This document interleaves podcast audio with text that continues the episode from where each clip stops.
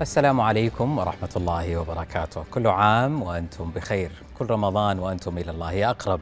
حياكم الله في هذه الإطلالة الرمضانية اليومية. سعيد جدا آه، بتواجدي معكم طيلة شهر رمضان المبارك. الحقيقة آه، كثيرين سألوني قالوا لي ليش الليوان؟ وش معنى أصلا الليوان؟ وليش سميته الليوان؟ الليوان هو المجلس قديما كانوا يحطوا المجلس في وسط البيت ما كان في الطرف فكان يطل على جميع الغرف وكان سقفه مفتوح وكان في في وسط البيت يعني زي البهو كذا وهذا المجلس كانوا يجتمعون فيه الناس ويحكون حكاياهم.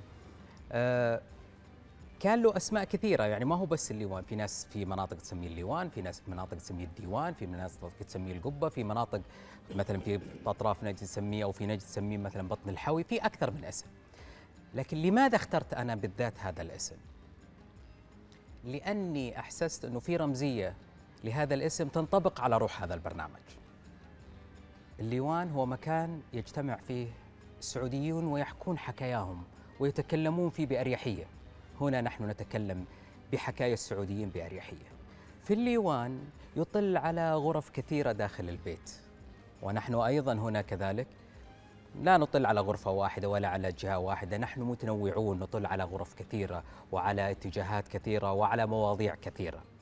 الليوان ليس سقفا مغلقا في كل الاتجاهات ويكون جهة الشمال وسقفه مفتوح. ونحن نريد أن نكون بهذا السقف المفتوح أن يكون سقفنا مفتوح. الليلة حكايتنا عن الصحوة. والصحوة هي حكايتنا الليلة. مع الدكتور عايض القرني في الليوان تتضح الحكاية.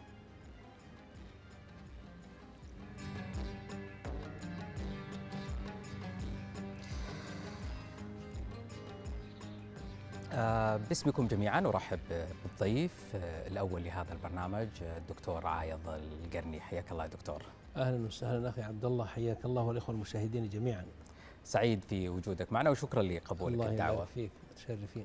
آه أنا لما اتصلت بك وذهبت لمنزلك المبارك طلبت منك إنه يكون هناك حوار وقلت لي وش هو الحوار هذا؟ قلت لك أنا أريد رجاء انه يكون حوار للتاريخ.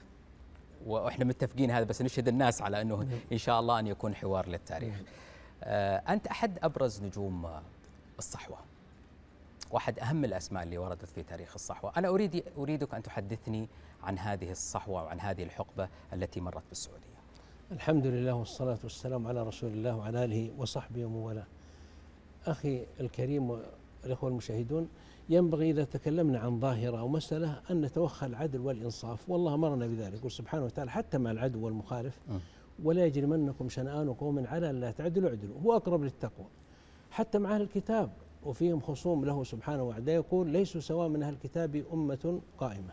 الصحوة ما نزلت برشوت من يعني الثريا والمريخ كانت ظاهرة اجتماعية في عهد الملك فهد رحمه الله. كان هناك دولة وكان في ظاهرة وكان زخم وتيار. وينبغي علينا إذا حكمنا في المسائل الاجتهادية أن نتوخى الدقة والإنصاف. يقول أهل المنطق المسألة الجدلية لا تحد بثنائية يعني لا أبيض ولا أسود لأن مجال النظر أو الافتراضات العقلية لا حد لها.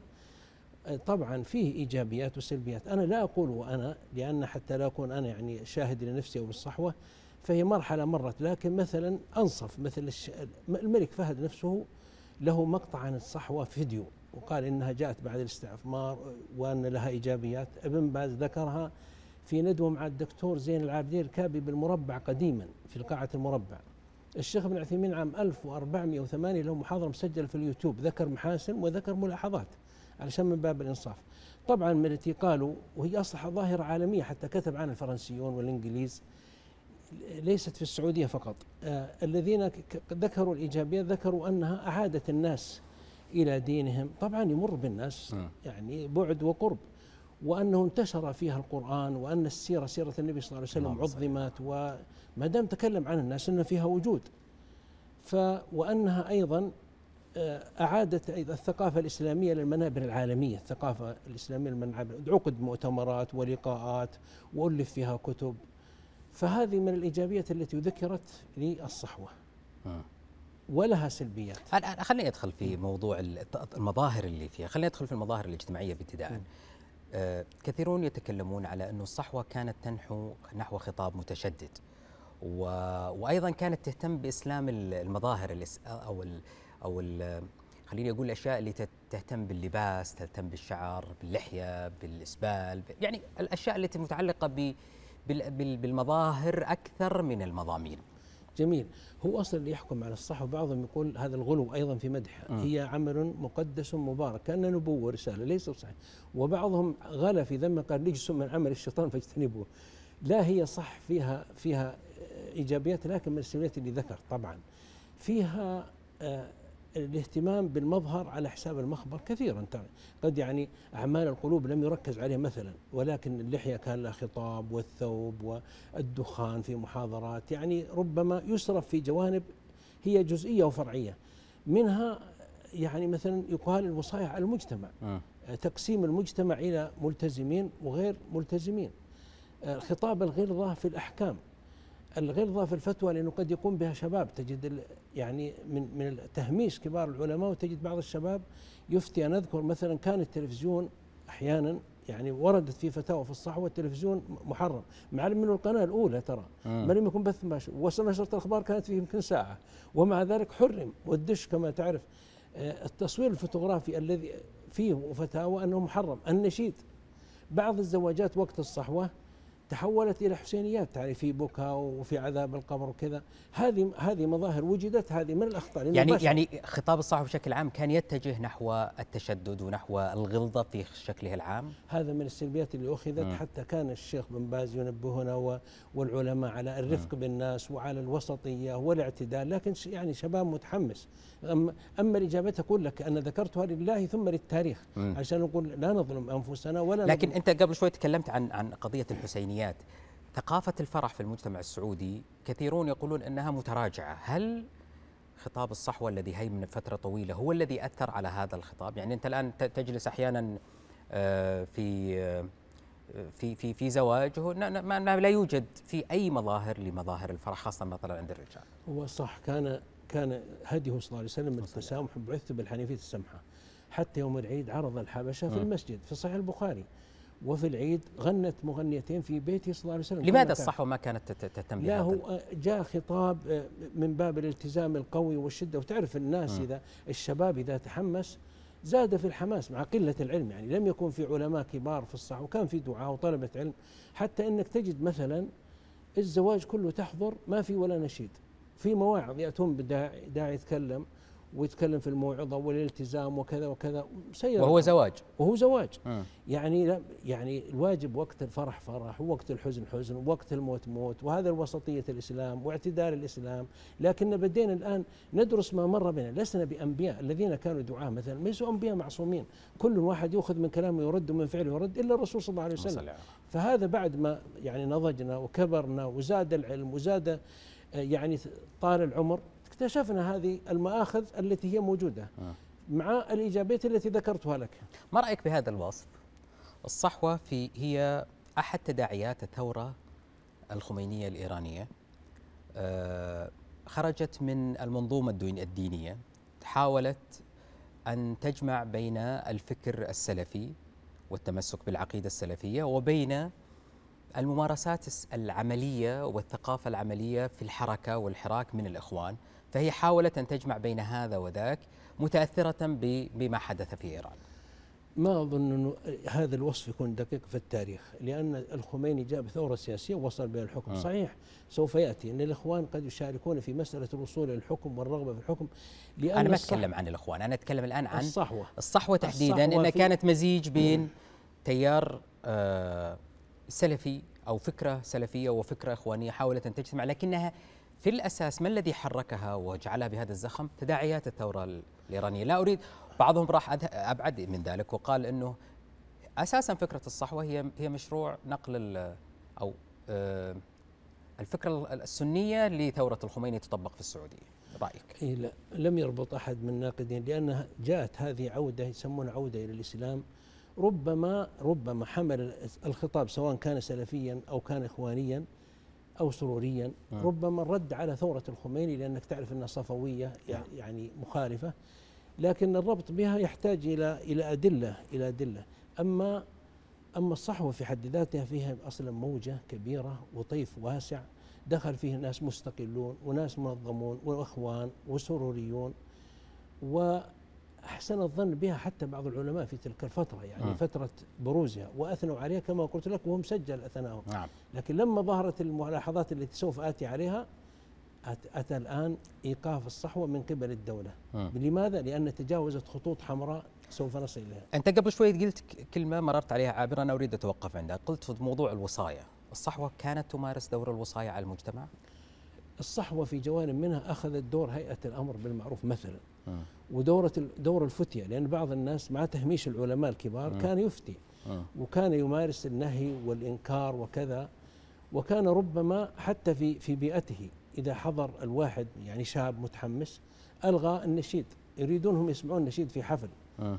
أو قصائد يقول لا ما يجوز ألغى التصوير مثلا وهذا آه. حصل هذا شيء من الوصايا. لأن في الإسلام قل كلمتك وامشي. الإسلام المنهج الصحيح. لست عليهم بمسيطر. نعم. أو فأنت تكره الناس حتى يكونوا مؤمن. يعني ما نملك نحن صوت ولا كرباج. لكن تجد بعض الناس عاد عنده أتباع وعنده شباب فيقول لا أنا أنكر هذا ولا يمكن أن يقع هذا. وقع فيها صور يعني. فهذه من الأخطاء التي منها انتزاع يعني البسمة روح الفرح كما مر معنا. منها تجد الفظاظة والغلظة في الخطاب يعني كأنه ما فيه إلا نار بدون جنة وما فيه إلا عذاب بدون رحمة. والله سبحانه وتعالى قرن بينهما لأن بد من الرجاء والخوف والله شديد العقاب ولكنه واسع المغفرة سبحانه وتعالى. فأنا أرى أن من الأسباب التي جعلت الصحوة تنحو هذا البعد عن كبار العلماء وقلة التجربة مع مع قلة العلم. آه يعني هي قلة العلم هي اللي أوصلتنا لهذه المظاهر. طبعا إيه. لكن هناك كان هناك هو شعورية بين آه الملتزمين وغير الملتزمين من ينتمي إلى الصحوة ومن لا ينتمي إلى الصحوة هذه الهوة الشعوريه لماذا زرعتها الصحوة بين الناس؟ لماذا قسمت المجتمع بهذا الشكل ووجدت هذه الهوة الشعورية؟ هذه من ملاحظات كثرة التشدد في الناس يعجب الإنسان بنفسه فيقول هذا ملتزم وهذا غير ملتزم م. أنت لو قرأت حياة النبي صلى الله عليه وسلم مع أصحابه م. تجد الناس عنده عليه الصلاة والسلام مجتمع مسلم حتى شارب الخمر لما جلدوا قال لا تسبوه ألا إنه إنه يحب الله ورسوله. والله في كتابه قسم يقول ثم أورثنا الكتاب الذين اصطفينا من عبادنا فمنهم ظالم النفس ومنهم مقتصد ومن سابق بالخيرات. قال جنات عدن يدخلونها. يقول ابن تيمية كل الأصناف يدخل جنات. لكن بعض الناس لما أتى في الصحوة تصور أن المسلم هذا لابد أن يكون معفي لحيته قصير الثوب والسواك ولا بد أنه لا يحصل منه ذنب ولا خطأ فسمى ملتزم.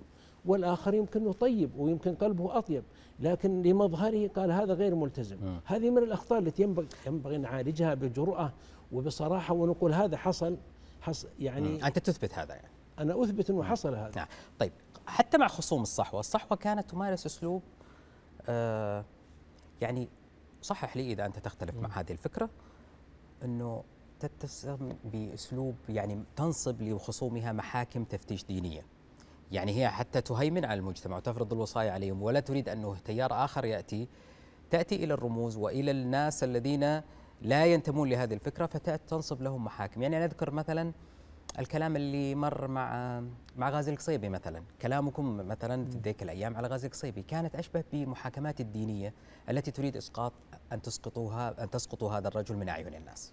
أنا ما ما بي أنت أنا بتكلم بشكل عام لا ما هو أنا بس قصدي لا قصدي لا نشخص يعني حوادث قصيرة ونعلمها. هذا مثال.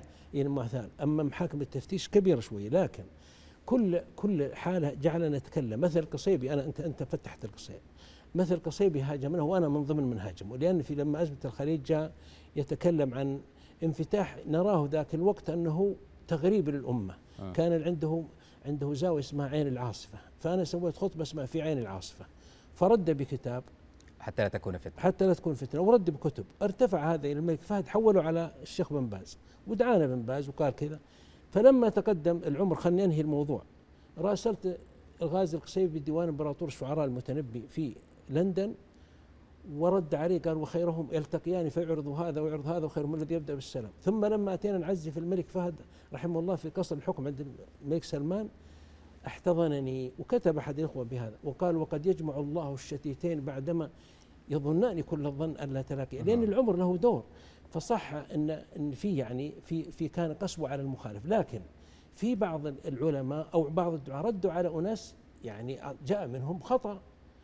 لا يعني أنا ما أتكلم عن الرد الرد إنه إن قضية الفكر يرد ب- بفكر والرد أنا ما أتكلم عن الردود الردود هذا شيء طبيعي في طيب. الفكر. أنا أتكلم يعني مثلا لما في عام 90 وقادت الم- المجموعة من النساء الس- السيارة. نعم. طلعت منشورات وهذه علمانية وهذه ليبرالية وهذا شيوعي وهذا اقيمت أشبه ب يعني محاكم تفتيش دينية. جدا. وبعضهم فصل من العمل وبعضهم يعني كان هناك آه، شدة أو فجور في الخصومة تجاه من لا- تختلفون معه هذا كان فيه ممارسة دور الدولة. مم. في دولة قد قد دا- هذا هذا من الخطأ. يعني مواجهة الدولة من ضمن صورها أنك تمارس دور الدولة. مم. يعني في سلطة قائمة هي تتولى الموضوع. أنت إن عليك إلا البلاغ. نحن لا نملك الكلمة. لكن في جاء تجيش وجاء في اجتماع وجاء في مثل شبه مظاهرة كما تعرف عند في دار الفتوى. الشيخ بن باز دخلوا عليه. نعم. في صور. كان الأصل ان ما دام في دولة قائمة انتهى الموضوع. لكن هذه من يعني هذه من الشباب. ما دامك تتحدث عن الدولة الصحوة الإسلامية كانت موالية للدعوة لكنها لم تكن موالية للدولة. كانت موالية لدعوة محمد بن عبد الوهاب لكنها لم تكن موالية للدولة. كانت تقول العق... يعني عندها ولاء للعقيدة ولكن ليس عندها ولاء للوطن. للدولة. من الأخطاء الجوهرية الكبرى كما تعرف هي مواجهة الدولة واحد. مم. الثاني تهميش العلماء. أنت الحين خليني على موضوع الدولة أي خلينا نعم. نتكلم عن الدولة. الدولة. مم. الخطأ الذي نقر به ولذلك جاء الاعترافات بسبب هذا الخطأ. ليش وقفت الصحوة؟ لأن واجهت الدولة. دولة مم. إسلامية لابد تعترف أن دولة إسلامية. لكن أنك تواجه الدولة في خطابات وتحريض وك وبينما أنت تعتقد اعتقاد سلفي دعوة الإمام المجدد الإمام المجدد يقوم على الكتاب والسنة وأط- والذي فيه وأطيعوا الله وأطيعوا الرسول الأمر منكم. ففصلت العقيدة أحيانا وفصل الجانب الشرعي عن طاعة والي الأمر. فصار في افتيات على والي الأمر ونبهت هيئه كبار العلماء تعرف أورد مم. منها عدة بيانات جمعنا الشيخ بن باز كان يجمعنا في الشهر مرة نحن 25 مم. وكان ينبه على الطاعة منهم أنتم ال 25 هذول يعني الدعاء المشهورين 25 واحد كنا مم. اجتمعنا بالشيخ بن باز هل. هم قادة الصحوة تقريبا يعني مؤثرين يعني. الشيخ كتب خطابات وكان يمرنا بالرفق ويدعونا إلى التريث وبعد ما تخرجوا من, من الشيخ بن باز إيش كان الحوار اللي يتم موافقة تامة في هذا الخطاب ولا كانت لا في نختلف منا من يقول ومنا من يقول الشيخ لا يفقه الواقع. ومنا من يقتنع برأيه. وكان الشيخ بن باز واسع بال. كان يعني خال أنا مثلا أزمة الخليج لما أتت تعرف القوات كان الشيخ معترض على الرد على على فتوى كبار العلماء. لأنه. جاء ناس ردوا على كبار العلماء باستعانة بالقوات الأمريكية. قال الشيخ نحن أهل الفتوى. أنتم دعاة. فالواجب تعودون لنا لك- كبار العلماء. قالوا لا نحن بعضهم نعرف الفقه الواقع الذي مم. لا تدركونه مع احترامنا لك يا سماحة الشيخ ونحو هذا في اتفاق وفي اختلاف مم. يعني الخطأ الجوهري مواجهة الدولة دولة كانت-. أنت تقول إنه مواجهة الدولة الصحوه عندما أخذت قرار بمواجهة الدولة كان خطأ استراتيجي نعم مم. وتهميش العلماء وتهميش العلماء. طيب فكرة الوطنية يعني خليني أنا في مربع الدولة وأجيك على العلماء بعد شوي فكرة الوطنية كانت كوطنية كانت غائبة عن الخطاب الإعلامي الصحوي يعني لم تكن حاضرة هذه الفكرة يعني تجي اضطرارا يمكن دائما خطاب الأمة حتى حتى السعودية ما نسمعها كثير نسمع بلاد الحرمين تعليقك لأن في جانب تعرف خطاب الإخوان بصراحة مم. إخوان المسلمين جعلوا الأممية مم. الوطن هذا المحدود الذي الخارطة المملكة العربية السعودية مثلا مم.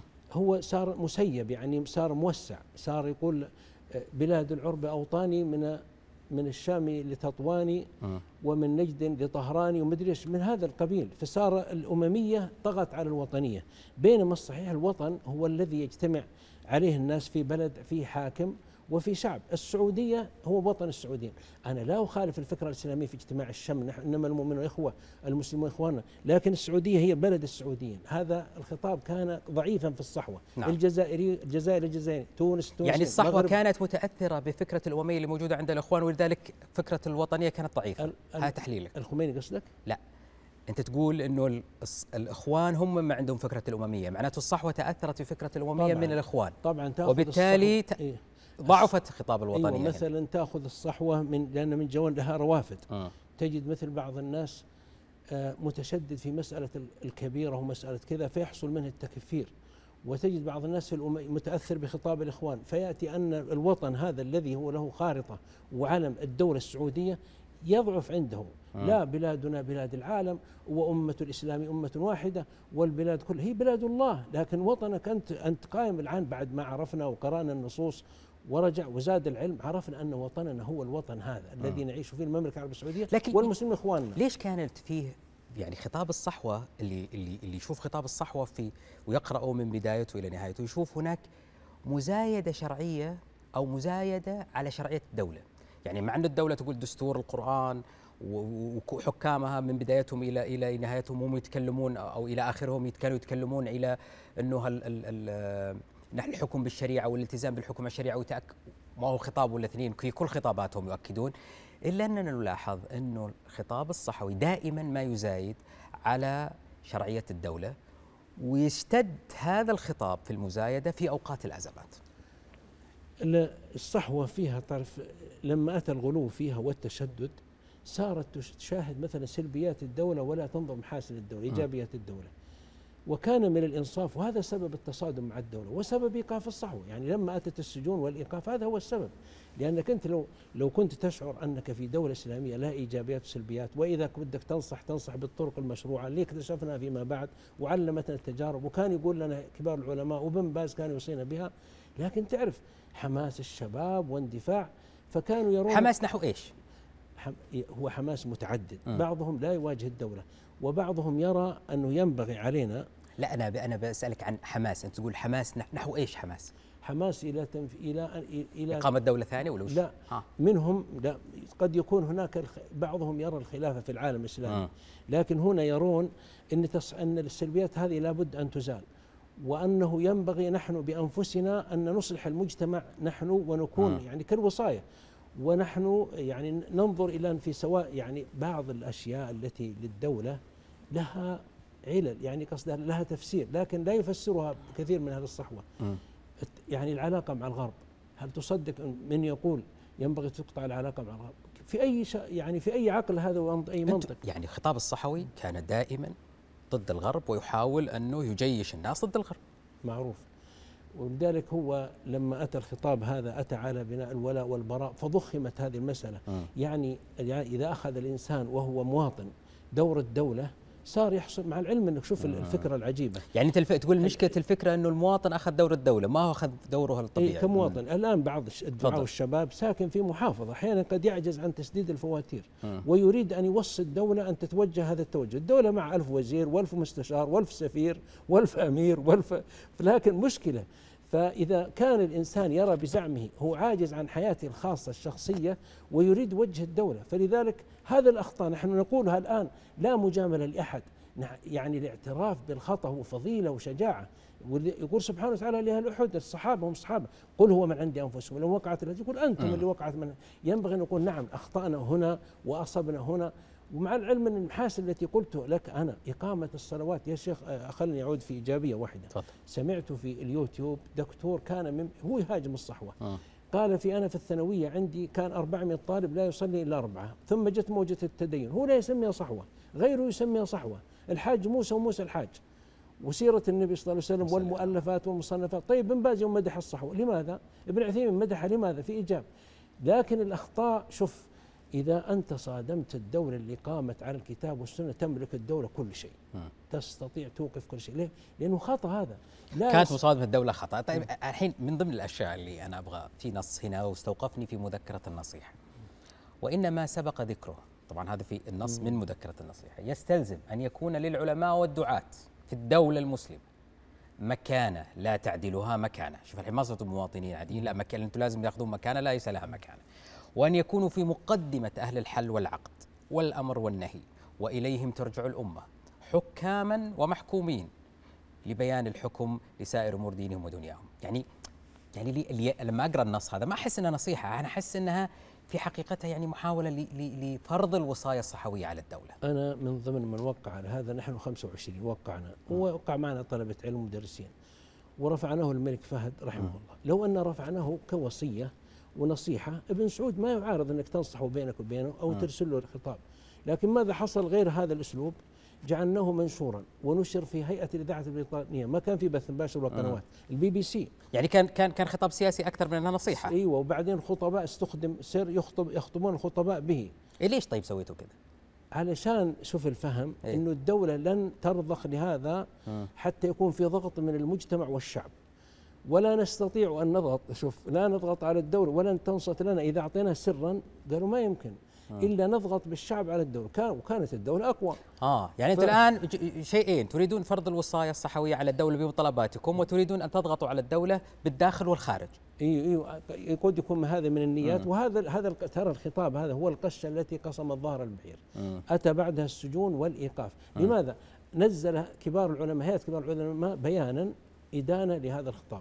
وقالوا إنه صار إثارة وصار في تحريض وتشهير وتشفي للأعداء نفس البيان ثم ماذا؟ الآن إن الله يزع بالسلطان ما يزع بال- ال- ال- العلماء انتهى دورهم اللي هو الشيخ بن باز كبار العلماء أتت الدولة مم. فتصرفت مم. فأوقفت وسجنت هذا بسبب هذا الخطاب نعم أص- الخطاب ينبغي نعم. بعد ما كبرنا وعقلنا أرشدنا الآن فقولا له قولا لينا لعله يتذكر يخشى ينبغي إذا كتب- كتبنا الملك فهد والملك سلمان نكتب خطاب لملك رقيق وأن أبناؤك وأن نريد كذا ثم نوصله له سرا أو نقابله. مثل يقول بابنا مفتوح حتى ملكنا يقوله وجوالي عندكم وت- وتعالوا. هذا هو. لكن أنك تغلط في العبارة ليش تغلط؟ يعني لا- كانت هذه لسنا نحن أفضل من موسى وليس هو افضل أسوأ من فرعون. ثم الطريقة التي ينبغي أن تسلك لكن العبارة فيها فجاجة أنا من ضمن الموقع والأمر الآخر استخدام الناس ضغط على الدولة في الداخل والخارج. مم. البي بي سي علق عليه وعلقوا مذيعين وناس متشفين واعداء. لكن هذه الص... أنا أتكلم عن روح تحريض الناس روح الثورة. الصحوة كانت تغذي الناس بروح الثورة. ولذلك حتى لما جت الثورات العربية شفنا نتائج هذا الخطاب واضحة. التعاطف كان على طول مع الثورات ما كانوا الناس تحسب. روح الثورة موجودة يعني دائما روح الثورة موجودة في الخطاب الصحوي. تتفق مع هذا الرأي أو تختلف؟ فيه في في جانب شوف الصحة وأنا قلت لك إنها مدارس لابد نفصل لأني آه. عشتها أنا. في مدارس مستقلين لا يرون مدرسة الإخوان مثلا وفي ناس سروريين أيضا يخالفون في جانب. أنا أتكلم عن الثورة فكرة يعني الت... روح الثورة. مش في في ما هي؟ شيخ أنا ما أتكلم عن آه، مبدأ إسقاط دولة ما إسقاط دولة لا أنا أتكلم على الروح الثورية اللي الخطاب يزرعها في المتلقين لهذا الخطاب هو في خطاب عالمي ل- للصحوة العالمية كان نسمعه إن الخلافة سوف تقوم والخلافة آه. الموعودة الخ- مثل الخلافة في السراب مثل المهدي في السرداب المهدي عند المد الإيراني مثل الخطاب الموعودة هذه اللي وش الخ- الخلافة ليست من أصول الدين والإقامة ولا دل على الكتاب والسنة ال- الأصل كله التوحيد كما سوف يأتي لكن المشكلة إنك إذا لم تتعامل مع الحاكم هذا يكون قطعا المسألة إنها ببيعة شرعية وأن وطنك هو السعودية سوف تجي الاجتهادات مم. ثم تضخيم تضخيم. الأخطاء التي تحصل من الدول، الدولة طبعا ما هي معصومة ولا نبوة حن يحصل من الخطأ كثير، كان في تضخيم للسلبيات تضخيم السلبيات، ثم لا تنظر للمحاسن ال- ال- الكثير التي يذكرها العلماء، وهذا طبعا من الأخطاء التي جرت إلى الإيقاف والسجون. مم. طيب برأيك الآن لما لما يأتي يعني محاولة إيقاف أو يعني هل ترك الصحوة هو ترك للتدين؟ هل الحرب على الصحوة هي حرب على الدين؟ بعضهم يروج هذا الخطاب اليوم لا ال- ال- الحرب الصحوة ليست هي الإسلام هي صور فيها صور من صور الإسلام أما ال- التشدد فيها والغلو فلا يمثل الإسلام. وأنا أقول كان فيها تشدد وكان فيها غلو وكان فيها يعني كان مصادمة للدولة وتهميش الكبار العلماء وفيها غلو لخص لخص لي الأخطاء الكبرى الاستراتيجية التي وقعت فيها الصحوة الأخطاء الكبرى ما بالتفاصيل. أهم وأشنع الأخطاء التي وقعت فيها الصحوة في تاريخها الماضي. ثلاث أخطاء. ثلاث أخطاء. ثلاث أخطاء. الأول؟ الأول مصادمة الدولة. أنت في دولة إسلامية كيف تصادم الدولة؟ وت- وتريد تعيش وت- وتتكلم هذا خطأ. هذا الأول مصادمة ونبه كبار العلماء ببيان في هذا. والثاني؟ الثاني تهميش كبار العلماء. عندك مم. علماء كبار الدولة عينتهم. مم. يعني ما يلتفت إلى رأيهم في أزمة الخليج مثلا عرض الصحوة الاستعانة بالقوات. الأجنبية إلا ما سوف يأتي من استثناءات. الثالث الشدة والغلظة في الخطاب وتحريم بعض المباحات ضيقتوا على الناس في الحلال. يعني في الحلال يعني كلمة الحلال قليل أن تسمعها. أكثر حرام يحرم يحرم. حتى أخذ من اللحية أو مثلا النشيد أو مثلا التصوير كما قلت الفوتوغرافي أو العرضة الشعبية. موجود فتاوى في العرضة. محرم. الحبشة عرضوا في مسجد الرسول وفي في أشكال العبايات يعني أشياء تفاصيل التفاصيل. فهذه الثلاث هذه هي الثلاث. التي ينبغي ندرسها ونقولها ليش, ليش يا شيخ عايض هذا الكلام وهذا الاعتراف بالأخطاء جاءت متأخرة. لماذا اليوم؟ ليش ما جت من قبل؟ مني ولا من غيري؟ أنت الآن تعترف في هذه الأخطاء. أنا بالنسبة إيه ليش هذا الخ... ليش هذا ال... هذه الاعترافات لم تأتي مبكرا؟ لماذا اليوم في 2019 بعدما أعلنت الدولة هذا الكلام أتت الأخطاء؟ ليش ما كانت المراجعات من قبل؟ ليش ما كانت؟ أنا أنا بالنسبة لي كشخص. لا بشكل عام أنا أتكلم عن الصحوة. اي لا عن الصحوة. الصحوة يعني كل له اجتهاد. كل له اجتهاد. بعضهم ما يرى يعني بعضهم يرى إنه التراجعات إنه مستمر في الصحيح وأن هذا صحيح الذي نهجه. البعض منا سوف ت... يعني ما دام إنك فصلت القضية سوف اتحدث عن نفسي بعدين. وبعضهم يرى إن هذا الصح وبعضهم طبعا يمكن ما اتيحت له فرصة أو إنه يعني له اجتهاد. يعني خليني أقول لك الصراحة بشيخ عايض القرني دكتور عايض القرني الشيخ عايض القرني هو أحد قيادات الصحوة وأحد أبرز نجوم الصحوة.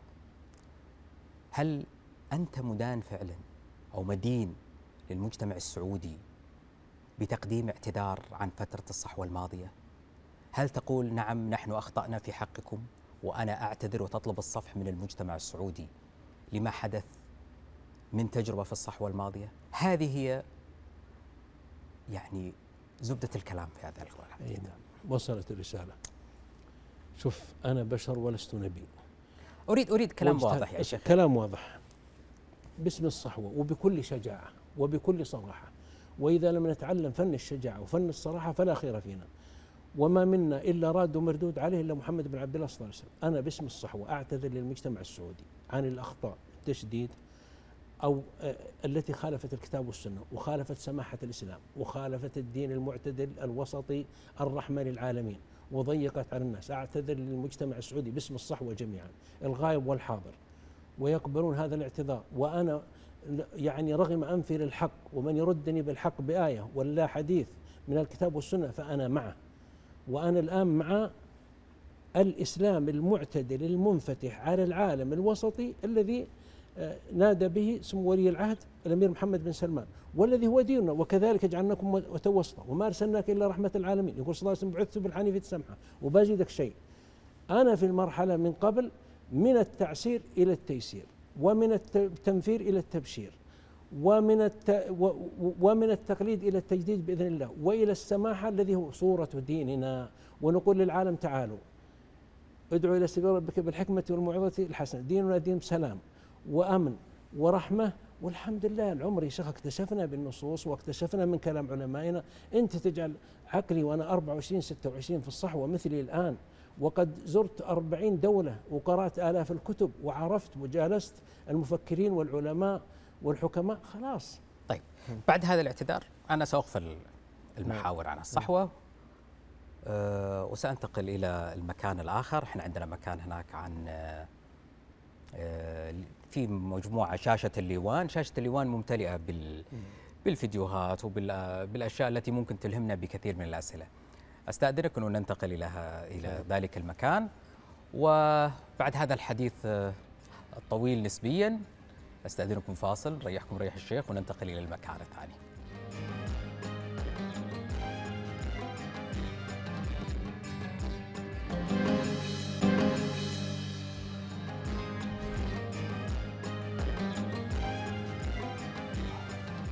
حياكم الله من جديد مع ضيفي الدكتور عايض القرني في برنامجكم الرمضاني الليوان. دكتور عايض هنا شاشة الليوان.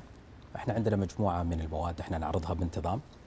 إذا في شيء ما تبغى تجاوب عليه أنت حر بس إحنا حنعرض. وإذا تبي شيء إحنا بالعادة نعطي ضيفنا يعني مخططين إحنا نرتب نعطيك بس المرة دي أنا اللي بمشيها معك. إذا في شيء ما تبغى تحكي عنه بس قول لي. لا تفضل. طيب خلينا بشوف معك المقطع الأول. شوف لي هذا المقطع الأول. الآن الصحف السعودية اسمعني. نعم. طالما أنت قلت السعودية. حينما يعني في تقرير منشور في صحيفة الحياة في 14 تموز يوليو الماضي يتحدث عن البطالة ويشير نقلا عن صحيفة سعودية محلية أنها تقدر بحوالي 30% وينقل عن صحيفة عكاظ أن 40 ألف شاب من الشباب السعوديين زحفوا في طوابير يتنافسون على 80 وظيفة فقط من الوظائف الدنيا المتدنية من المرتبة الثانية إلى الخامسة. أما 40 ألف رايحين يبحثوا عن 80 وظيفة فقط. أنا سمعت منك واسمع مني. تفضل. أولا 30% نسبة خطأ. وزير العمل عندنا الدكتور علي النملة ما هو لازم يعني الجهات الرسمية بتطلع 5% 4% حتى حتى جهات غير رسمية 8 إلى 9% أقام حضرة صاحب السمو الشيخ تميم بن حمد آل ثاني أمير البلاد المفدى مأدبة إفطار تكريما لأصحاب الفضيلة العلماء والقضاة والمشايخ ورجال الدين بمناسبة شهر رمضان المبارك في قصر الوجبة حضر المأدبة سمو الشيخ عبد الله بن حمد آل ثاني نائب الأمير وعدد من أصحاب السعادة أنجال سمو الأمير الوالد.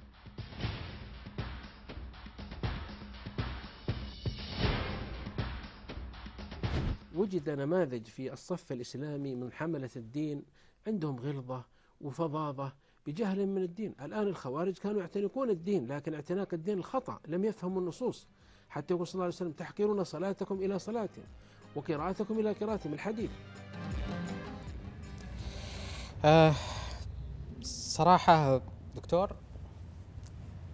إحنا شفنا هنا وجودك في قصر الوجبة شفنا ظهور أكثر من ظهور دكتور عايض القرني في قناة الجزيرة. أريد رأيك الواضح في قطر وفي قيادة قطر. تريدها بالتسلسل ولا موضوع؟ أنا أريد موقفك الواضح. موقفي الواضح. أنا بدأت العلاقة طبعا هذه الصور وكانت العلاقات قائمة وصناع القرار كانوا يتزاورون. م. أنا زرت قطر وقابلت أمير قطر كما ترى وزرت بدعوة من الإمارات أبو ظبي سمو ولي العهد الشيخ محمد بن زايد في مجلسه واجرى ادخلنا على قطر. لأني قصد نعم عشان كانت طبيعي الأمور كانت العلاقات قائمة يعني. صنع القرار يتزاورون وكل شيء. أما قطر فأنا بدأت معي تجربة وانتهت إلى أنني اكتشفت التآمر ووقفت. يعني وذهبت إلى الدولة اعتذرت اكتشفت التآمر ووقفت. وقفت وذهبت إلى الدولة واعتذرت م. دولتنا وقبلت عذري. لأني بدأت يعني يمكن من 20 سنة. أنا لما وقفت من الدعوة كنت موقف بقرار من الدولة.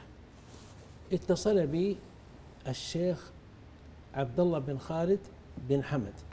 كان وزير الأوقاف. عبد الله بن خالد بن حمد آل ثاني. آل ثاني.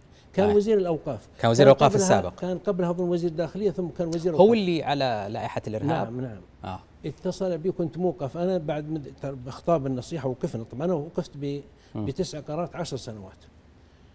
وقال إنه سوف يلتقي بي في الرياض. تصور أنا موقف. آه. يعني حاول يقابلك وأنت نعم موقف. نعم وهذا مثل. في الرياض. في الرياض. نعم.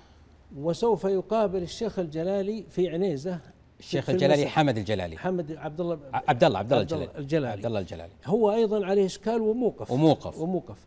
وقالوا في اليوم الثاني سوف يسافر إلى مكة يقابل الشيخ سفر الحوالي. آه يعني بيقابل الحوالي والجلالي وعايض القرني ونعم وكلنا نعم. موقفين وعلينا اشكال وهو وزير الأوقاف وزير في قطر. وزير الأوقاف في قطر رسمي ماذا حصل أنا حصلت في موقف لا أحسب عليه موقف حرج. م. ذهبت إلى مكتب الشيخ وكلمت الشيخ بن باز ماذا إيه؟ أحفل؟ قال اترك الموضوع لنا. م. الشيخ بن باز كلمه سمعت أنه استضافه وخرجت أنا من الحرج. بعدها ما اتصل بي. لأني أنا وأنا موقف كيف أستقبل وزير داخلية وأنا في الرياض وأنا موقف والدولة؟ م. قائمة. ما أدري هل واصل إلى عنيزة ولا واصل. هذا موقف لك أن تفسره بما شئت. أتى الموقف الثاني. أنت كيف تفسره؟ فسر إنه يريد أنا يضمني إليه وأن المعارض مرحب به ورأينا النماذج. رأينا أنهم جنسوا ناس من ممن عارض ودعموا المعارضين وانه يرحبون. أنا بعطيك قاعدة أنا عشان نريح بالك. عطني قاعدة. والمشاهد. كلما ابتعدت عن دولتي أنا أريد تعطيني الحقيقة مو تريح بالي. الحقيقة لا. إيه؟ هي اللي تريح الحقيقة. طيب. آه كلما ابتعدت عن دولتنا عندهم من زمان فأنت م. محبذ عندهم. بقدر ما تبتعد عن الدولة عندنا فأنت محبوب محبذ عندهم. أنت صيد ثمين أنت المن والسلوى إذا كنت في موقف معارض. ولذلك عرضوا أعطوا الجنسيات وأعطوا مال وأعطوا فلل وأعطوا سكن لمن تجنس أو أراد التجنيس أو أراد المعارضة. هم يجسون نبضك بقدر ما أي. أنت يعني يروزونك. تعرف يروزون؟ إيه يروزون. إيه. فإذا شافوا أنك بتعطيهم من روحك أنت من يدك إيه. فأنت تمشي معهم يوصلونك مواصيل. اطلب م. بس اطلب. لأني أنا بديت أنا لما انكشف القناع بس بس يشوفك إحنا بعد ذيك الموقف أنت كنت شاركت أكثر من مرة في الجزيرة القطرية. أشارك أكثر من مرة. الأول لماذا؟ م. تقول هذه اجتهادات فردية يمكن لأن اولا صنع القرار يتزاورون. الملك من قديم ولي العهد وكل الناس على المراحل. السعودي ما هو إلا أنا بس كل مشهور سعودي. كبار بعض كبار العلماء سافر هناك. وشارك بعض كبار العلماء. المشاهير الرياضة مشاهير الفن مشاهير الدعاة. توقفت علي قلت يمكن اجتهاد من الجزيرة الجزيرة أخطاء فردية يمكن لهم اجتهاد لكن بعدين جمعنا تراكم المسألة تراكم رجعنا الشريط.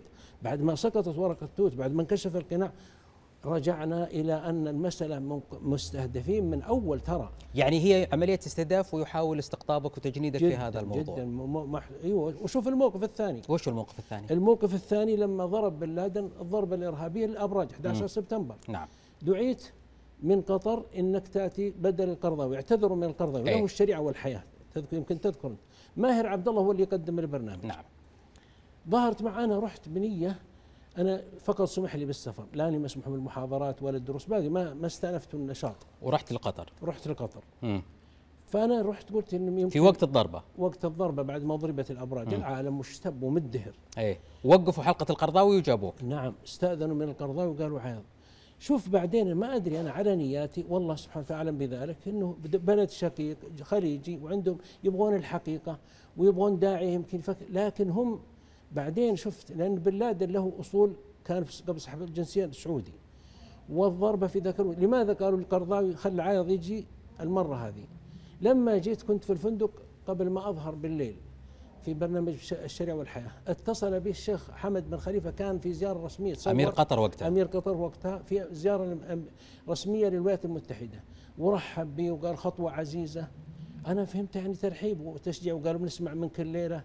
يعني ما يسر كان يدفعك للكلام باتجاه أي ما يعني هذا مم. الذي بعدين بعد ما شفت راجع الشريط أنا قبل قلت هذا ترحيب وتشجيع من أنا لما ظهرت على الهواء ما عجبهم ماذا وش كانوا يبون منك على الهواء؟ إيش كانت ال يعني الاتصال هو تهيئة لك إنك أنت تقول يعني شيء معين تعرف السعودية يريدون م. أن يلصقوا بها شيء لأن بدأت تعرف التفجيرات القاعدة قبل الضربة م. بدأت القاعدة وتعرف السعودية أكثر من اكتوى بالإرهاب وأكثر م. من حارب بالإرهاب وقالوا يمكن هذا لأنه موقف آه. يمكن يحط كلام يعني بعدين آه يعني هم يعني الأسئلة كانت تريد أن تنحى باللائمه على السو... أيوة على السعودية ما تربط الإرهاب بالسعودية. يعني من ما بيدعون واحد آخر طيب ليش ما خلوا القرضاء في وقتها؟ مم. وأنا رحت على نيتي. ماذا حصل؟ لما ظهرنا على الهواء قام ماهر عبد الله يتكلم عن الإرهاب وكذا وإنه حصل تفجيرات. في اللقاء كما تعرف السعودية جيت أنا وادنت الإرهاب وأن السعودية اول من اكتوى بنار الإرهاب. وأنها أكثر من يحارب الإرهاب وطاعة والي الأمر والدولة وربنا يشهد وملكنا يسمع كلامي يصل كلامي. وفي اليوم الثاني اتصل بي إمارة الرياض قالوا الأمير سلمان كان أمير الرياض يريدك. وحضرت عنده في اليوم الثاني وشكرني على هذا الموقف. م. وثمنه لي وقال اكتب لي خطاب أشفع لك الملك فهد لإعادتك للدعوة والدروس. هذا كان السبب. طيب الجزيرة ما كانت تدافع عن الحريات؟ تدافع عن الحريات في العالم إلا في قطر. وتدعو للديمقراطية إلا عندهم وتذم الاستبداد إلا في قطر. طيب ابدوا ابدوا علمونا بالحريات عندكم والديمقراطية لأن الحكم عندهم مثل بقية يعني وراثي والأمر الآخر أقول مسألة. طيب ابدأوا بأنفسكم ابدأ بنفسك أنت. أتأمر الناس بالبر تنسون أنفسكم؟ يعني العالم كله لابد يكون في حريات وانفتاح وديمقراطية وتداول سلمي للسلطة. طيب طيب ورونا النموذج. لا بس الجزيرة دائما يعني تحاول أنه تأتي بالإسلاميين وتقول علشان تأخذ يعني المصداقية. موضوع أنت كيف تقيم المصداقية عند الجزيرة؟ الجزيرة بخبرك بشيء. م. الجزيرة اولا مع السعودية مثل مسيلمة الكذاب مع عمرو بن العاص المثل.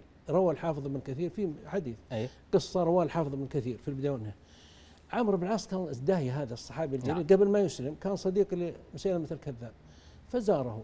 قال مسيلمة ماذا قال صاحبكم؟ آخر ما نزل على صاحبكم الرسول صلى الله عليه وسلم. قال نزل عليه سورة قصيرة بليغة لأنه عربي يفهم. قال اقرأ علي. قال والعصر إن الإنسان لفي خسر إلا الذين آمنوا وعملوا الصالحات وتواصوا بالحق وتواصوا بالصبر. فأطلق مسيلمة قليلا. قال أنا أنزل علي أنا سورة. قال ما هي؟ قال يا وبر يا وبر لك إذنان ولك صدر آخرك نقر وأولك دقر.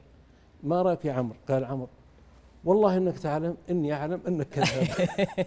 فأنا أقول الجزيرة والله إذا شفتها لم. حضرت والله إنكم تعلمون إنا نعلم إنكم تكذبون. صار عند السعوديين كذا. ليش هم يستهدفون السعوديين لمصلحة من؟ أنا درست المسألة وخرجت بشيء. حسدا من عند انفسهم السعودية ترى النظام القطري والجزيرة يشعرون بعقدة النقص مع السعودية. ويريدون يريدون يطبقون شيء قاله الشاعر العربي أندلسي. إن البعوضة تدمي مقلة الاسد قالوا بنطنطن على وجه الأسد هذا وبنشوش عليه الحسد. ولذلك ما هي الدولة الكبيرة اللي يمكن يداقوننا بها ويضايقوننا بها؟ إيران. شوف يذهبون إلى إيران. الصفوية البعيدة عنا راعية الإرهاب علشان كبيرة. إيران يقول إيران كبيرة إيران خطيرة إيران قوية إيران لا يستهان بها إيران جار. إيران شريفة. إيران شريفة. وتترك جارك المملكة العربية السعودية دولة الإسلام ومهبط الوحي ومهد الرسالة ومهد الحضارة. هي قوة لك. يا الدكتور عايد المناع ترى في الجزيرة الدكتور الكويتي المكرم الشريف هذا يقول في برنامج اتجاه المعاكس يوم بدأ واحد يدقدق في السعودية قال لا الله يسلم السعودية هي الحامية لدول الخليج.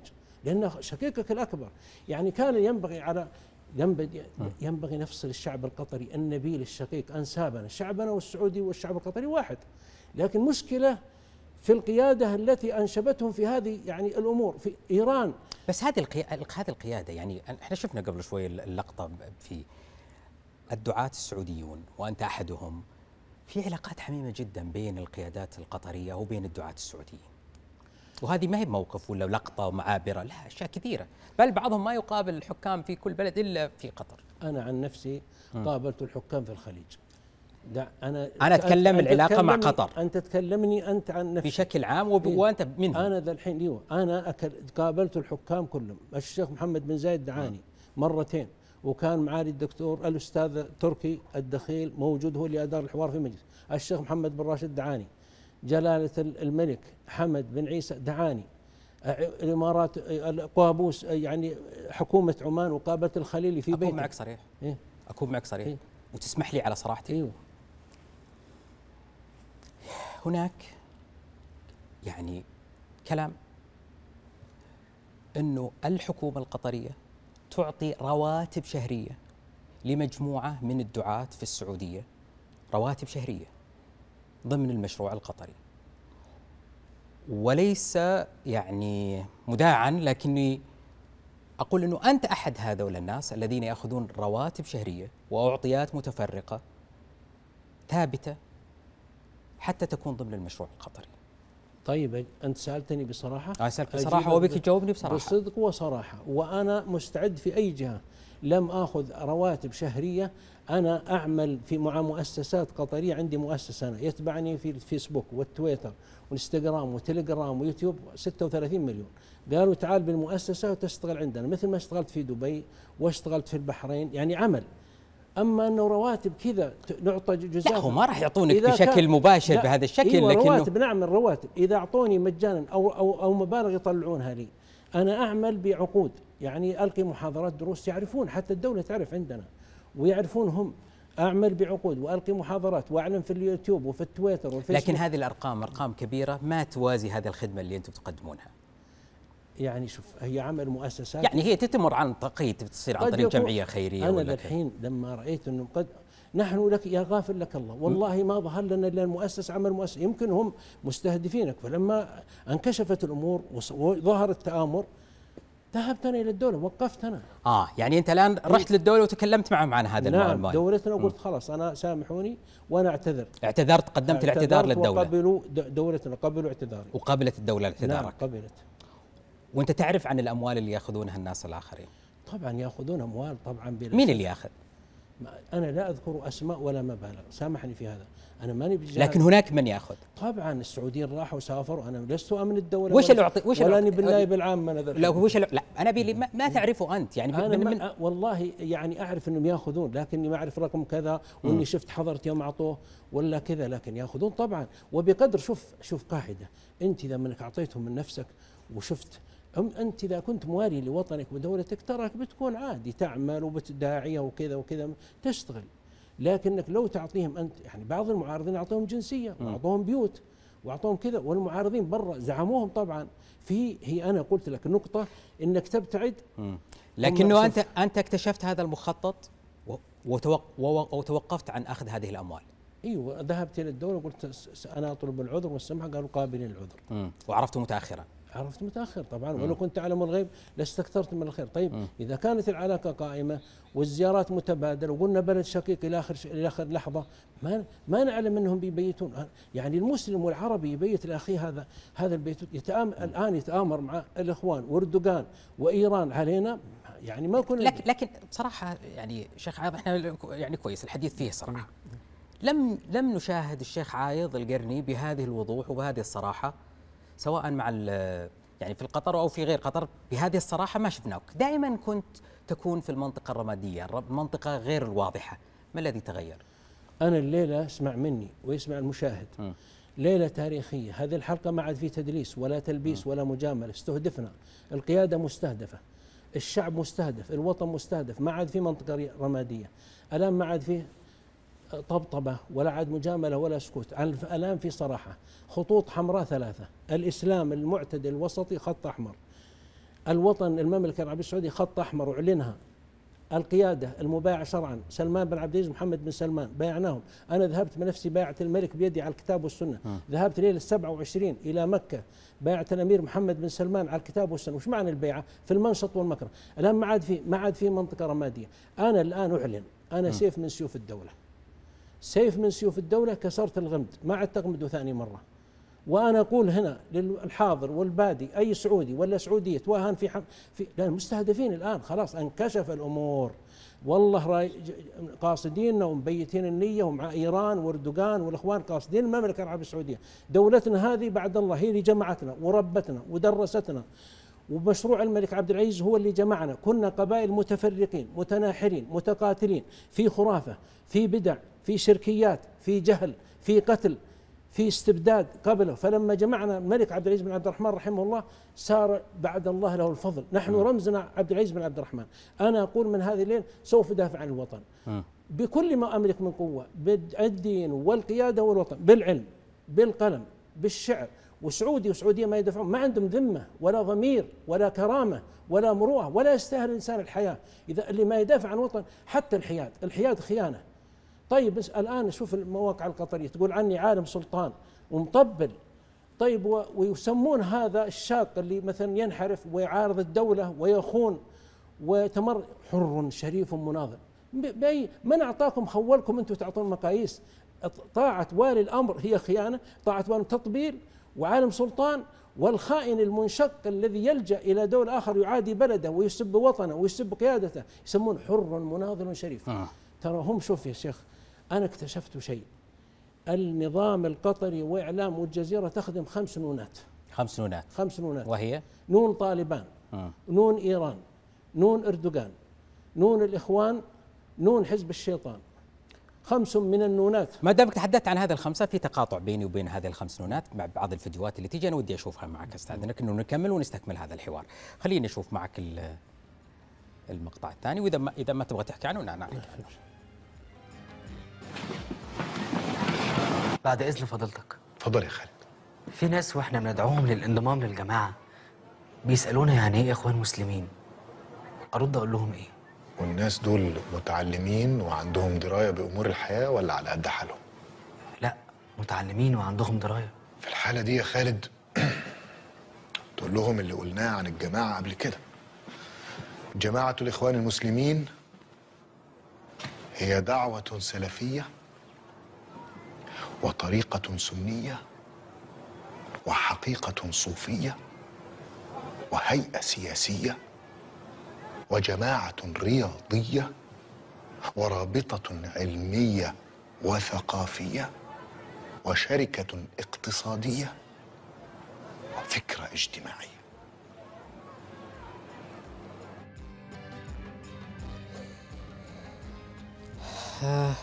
دكتور عايض ما دامك أنت في هذا الوضوح هذه الصراحة دائما أيضا في كلامك عن الإخوان يكون في غموض ولكننه ومنطقه رمادية. مثل ما تحدثت عن قطر بهذا الوضوح أنا أطلب منك تتحدث عن الإخوان المسلمين بنفس هذه الدرجة من الوضوح أنا الليلة بوضوح وصراحة ما م. في تدليس ولا تلبيس ابدا جماعة الإخوان جماعة خالفت الكتاب والسنة في مسائل وأنا زرت أربعين دولة م.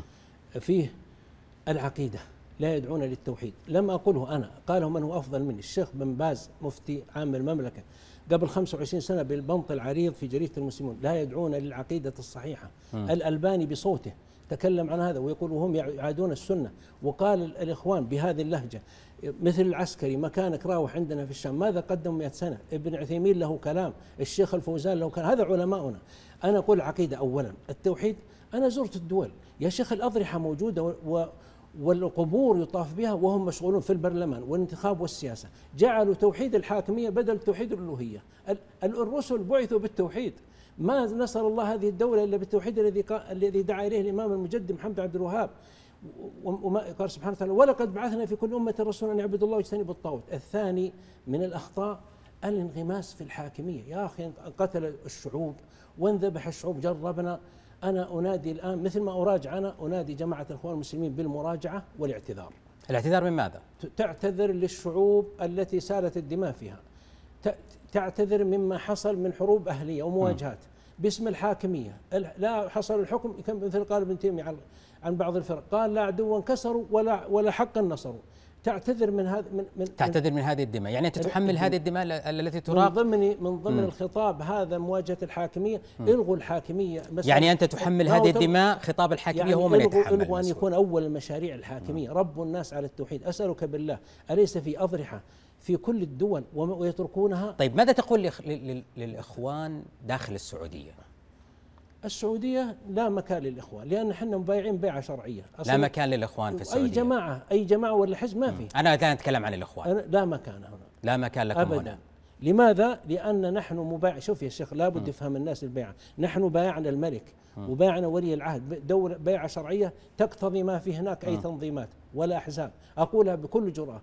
وأنا مستعد أحاور عنها إيش رأيك؟ وش رأيك؟ أنا شوف يا شيخ أنا حاورت هؤلاء في السجون في قاعدة. كلفني الأمير نايف رحمه الله حاورهم. لا لا أنا هذول التكفيريين ما يعني أتكلم عنه أنا أتكلم الآن عن مستعد أصارح في أي وقت. أنا أتكلم الآن عن الإخوان. أنت إيش كيف قرأت موقف الإخوان المسلمين من الحكومة السعودية عبر التاريخ القريب؟ أنا أرى أن السعودية أكرمتهم استضافتهم بعد ضربة جمال عبد الناصر. أه. حتى ما جعلتهم لاجئين سياسيين وأهلتهم وجعلتهم في مناصب وفي إكرام. كان الواجب من الضمير والكرم والنبل أن ترد الجميل لكن صاروا تآمروا على السعودية. طيب لما أتى الخميني ذهبوا وباركوا له الثورة. جانا قصدنا صدام حسين وأنا لي موقف آخر م. بعدين. قصدنا ذهبوا مع صدام علينا. استهدفنا الآن أردوغان وإيران والنظام القطري وقفوا معهم. طيب هل هذا جزاء المعروف؟ هل هذا عقل؟ هل تلك الدول هي أقرب للإسلام منا أو للوحي أو للرسالة أو لنصرة المستضعفين أو نصرة القضية الفلسطينية من المملكة العربية السعودية؟ هذا هذا اللي مزعج. وأنا بدأ خلاص ما عاد في أي مؤاربة ولا في تدليس ولا في تلبيس لابد كل شيء واضح. شوف ومن الملاحظات ترك العلم الشرعي والانغماس في السياسة أساس يسوق صباح مساء. طيب. والحزبية المقيتة. خلينا ما دامك تتكلم عن الحزبية أنا بعرض عليك مقطع. واستأذنك فيه. طيب. إذا ما أنت بحاب تتعلق عليه ترى ما لأنه هذا المقطع يخصك شخصيا. أنا عندي صريح مرة. طيب للتاريخ. للتاريخ أنا. طيب. أنا اليوم ما عاد في رمادية خلاص. طيب زين. خل... ما دامك في هذا الوضوح خلي خلي خلي عندك. أنا متحدي اليوم. طيب خليني نشوف أنا وياك مقطع آخر. رأينا كيف أخرج لنا مثل طيب رجب أردوغان الذي وقف المواقف القوية حتى المشرفة ضد إسرائيل أمام العالم أمام العالم يكسح بيريز ويقاطعه ويخرج من الجلسة التي هو فيها ويقول الكلمة وتذهب قافلة الحرية يقودها الأتراك ويقتل أكثرهم الأتراك. يعني ما سر كل هذا المديح وهذا الإعجاب بشخصية الرئيس التركي رجب طيب أردوغان؟ أنا من ضمن من انخدع بأردوغان انخدع الكثير منا حتى كتاب عندنا من محسوبين حتى الليبراليين مدحوه. وبشرك عندنا وأعطوه جائزة الملك فيصل ودخلناه الكعبة. ما ما لنا الظاهر. يقول صلى الله عليه وسلم محكوم كما أسمع. هو نبي صلى الله عليه وسلم. ابن أبي الصرح أسلم وثق فيه صلى الله عليه وسلم ثم ارتد. وابن خطل أسلم وارتد. ما لنا إلا هذا. انخدعنا في فترة من الفترات قلنا وجه إسلامي وحتى في الأخير استقبل ملكنا وقدموا على الزعماء وانبسطنا وثقنا ما لنا الظاهر. فلما مارت دارت الأمور إيش رأيك في إردوغان اليوم؟ إردوغان اليوم مراوغ. وهو ضدنا ومتآمر علينا. وله وقفات. يعني أنا بذكر لك عبر التاريخ أنا اكتشفتها وعرفتها ويعرف العالم. أول من أقام علاقة من أول من أقام علاقة من الدول الإسلامية مع إسرائيل. جهارا نهارا. منها من من قضايا تآمر مع إيران ضدنا والنظام القطري وغيره. الثالث الذي عشاق أردوغان يمدحونه. إيش تقول عشاق أردوغان؟ عشاق أردوغان أسألكم بالله وأسأل المشاهدين. كم طبق من الإسلام بالنسبة لما طبق السعودية طبق عشرة في المية. مما طبق المملكة العربية السعودية؟ أسألكم سؤالا ثانيا بالله. ما الذي نصر القضية الفلسطينية من يوم قامت؟ أكثر من المملكة العربية السعودية من عهد الملك عبد العزيز للملك سلمان. ماذا فعل أردوغان مع القضية الفلسطينية؟ باعهم كلام. حتى السوريين باعهم كلام السوريين. يرون النموذج إسلامي هو يأتي نموذج إسلامي يفتح مدرسة تحفيظ قرآن. بجانبها دور دعارة مقننة. فطار وفرحا طيب والمملكة العربية السعودية الحرمين ما عجبتكم؟ الجامعات المدارس القضاء التعليم الإسلام راية التوحيد ما تعجبكم؟ م. الآن الواجب نسمي كل شيء. أنا عرفت الرجل يعني أنخدع علماء حتى. أنا علماء عندنا كيف يسوق نفسه لنا هو؟ هو يسوق نفسه هو له ثلاثة وجوه مثل ما قال عمران بن حطان الشاعر. يوما يمان إذا لقيت ذا يمن وين لقيت معدين فعدناني. هو يسوق نفسه لنا حاكم إسلامي. وتعرف عاطفتنا ونحب الإسلام. والأتراك سلطان عثماني وللغرب علماني. وكل شيء وكل شيء له خطاب وكله وثم لما ظهر هذا أقول لك إن الرجل مراوغ ومتآمر علينا ومتآمر على قيادتنا وعلى شعبنا ونقول له كلا وألف كلا وهو متساقط الآن اقتصاديا وسياسيا وشعبيا. سبحان الله سنة الله من يعادي هذه الدولة يذهب. أدراج الرياح عبر التاريخ. نعم. طيب. أيضا خليني أشوف معك يعني في شاشة الليوان أشياء أيضا تخصك وأنا أريد أن أناقش معك هذه التحولات التي يعني هذه التراجعات اللي أنت تتحدث عنها وهذه الاعتذارات أريد أن أبدأ فيها من البداية إن أذنت لي خليني أبدأ معك. كثر. إننا أمة كثيرة. لنخرج جميعا. لنترك النوادي ولنخرج إلى ميادين التضحية والشهادة. ولنترك الكيرم والبلوت والمجلة الخليعة والأغنية الساقطة اللاهية. ولنترك ولنترك اللهو واللعب واللعب والعبث ونحمل السلاح موحدين متوضئين. نحن قوم كثر. نحن قبائل قبائل قحطان وعدنان. التي نصرت الإسلام في كل موقعة. آه طبعا الشخصية الأولى آه هل هذا عايض القرني اليوم ولا اختلف؟ لا واحد ثاني. واحد ثاني. حتى حتى في حتى في الهندام. حتى في الهندام والوزن ما شاء الله. الله يديم عليك الصحة. أنا الشيخ عايض من من هذاك الخطاب كان قبل حرب الخليج. نعم. وبعدين شفنا صورة ثانية أنت مجند بعد حرب الخليج. نعم. حدثني عن عايض القرني من من بداية ظهوره إلى حرب الخليج إلى لحظة التجنيد. من ك من يعني من هو عايض القرني في ذلك الوقت؟ إلى حرب الخليج. إلى حرب الخليج. أنا كنت قبل متشدد في الخطاب لكن عندي قضايا الكيرم والبلوت إيوه أيوه شو متشدد في الخطاب وفي الفتوى. لكن عندي قضايا لم تتغير البيعة. إن هذا القض... الوطن مثلا. ولذلك لما أتى حرب الخليج وصلنا حرب الخليج الآن. يعني أنت كنت في في الفترة اللي قبل حرب الخليج كنت متشدد آه في في الكلام في الفتوى. شديد في الفتوى. أيوه. آه. فلما جت حرب الخليج. جت حرب الخليج وقفت مع كبار العلماء في فتواهم وتجندت أنا. غال ليش تخالف؟ قياده الصحوة أكثرهم كانوا ضد.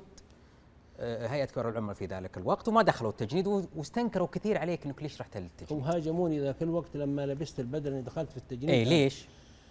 أنا لأمور منها أني أنا البيعة هذه ودراستي في الكلية وكذا وكذا أعطتني علم الحديث وعلم السنة ولا تنسى ترى أنا أقول لك شيء ما أدري شيء حتى يعني مسألة القبيلة لها دور م. أنا ابن مشيخة قبيلة ومشيخة دينية. م. أقول لك هذا.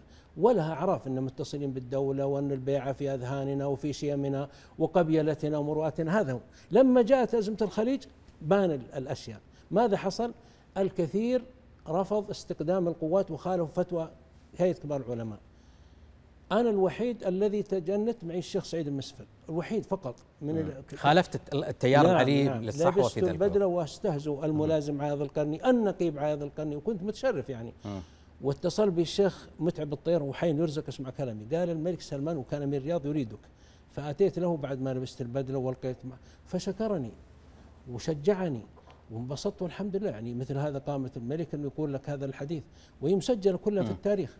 لكن وصلت أنت 94 وقعت على مذكرة النصيحة. ما كملت مع هيئة كبار العلماء رحت مع الجماعة دول طبعا مثل مذكرة النصيحة إنه قالوا وصية. طبعا يقنعونك إنه وصية ما فيها نقض بيعة ولا كذا وإنه بنوصي الملك. وأنا ما درت يوم وقعنا جت بعدين الأمور وإذا العالم يدهر ليش ما سجنت؟ يعني كثير من من من من, من أقرانك في ذلك الوقت سجنوا عايض القرني لم يسجن. أنا لم أسجن لأمور. أنا في أزمة الخليج وقفت مع الدولة. م. خطاباتي وعظية في السيرة ما تجدها حدية مثلا مع الدولة كذا. أنا شديد مع المجتمع أكثر مع الدولة ترى. كنت أزور الملك سلمان وهو أمير الرياض وإذا جاء مناسبات مع الدولة ألقي كلمات ألقي قصائد. يعني كان لك خط مختلف عن عن الباقين نعم كنت نعم. قريب من كان والدولة تعرف يعني مم. هذا ولكل البس لكل حالة لبوسها. وكم كان الإيقاف؟ عشر سنوات. عشر سنوات. وش اللي رجعك؟ الذي رجعني هو الملك سلمان. مشكورا مأجورا بيض الله وجهه. بعد حلقتي مع الشريعة والحياة استدعاني آه. في اليوم الثاني. وقال اكتب لي خطاب للملك فهد. كتبت له خطاب وأرسلني مع معالي الدكتور عبد الله بن عبد المحسن التركي واسمع كلامي بيصلوا كلامي مشكورا. قال الملك سلمان المقصود عند الملك فهد أن تكسر الحاجز. قابلت الملك فهد وسلمت عليه وقال انك ابننا وكلام طيب. بس ثم دعاني الأمير نايف في جدة. جلست معه ما يقارب ساعتين. وقال قبلت شفاعة الملك سلمان كان أمير الرياض فيك عند الملك فهد. وجاي يوصيني بالرفق وشوف إيش قال لك الأمير نايف؟ يقول يعني تحدث عن الشدة والحماس اللي كذا ولكن لعلك استفدت من الإيقاف ولعلك أخذت تجربة وشوف شيخكم بن باز والشيخ ابن عثيمين والشيخ الفوزان وسمى لي أسماء ونريدك إذا عدت كما.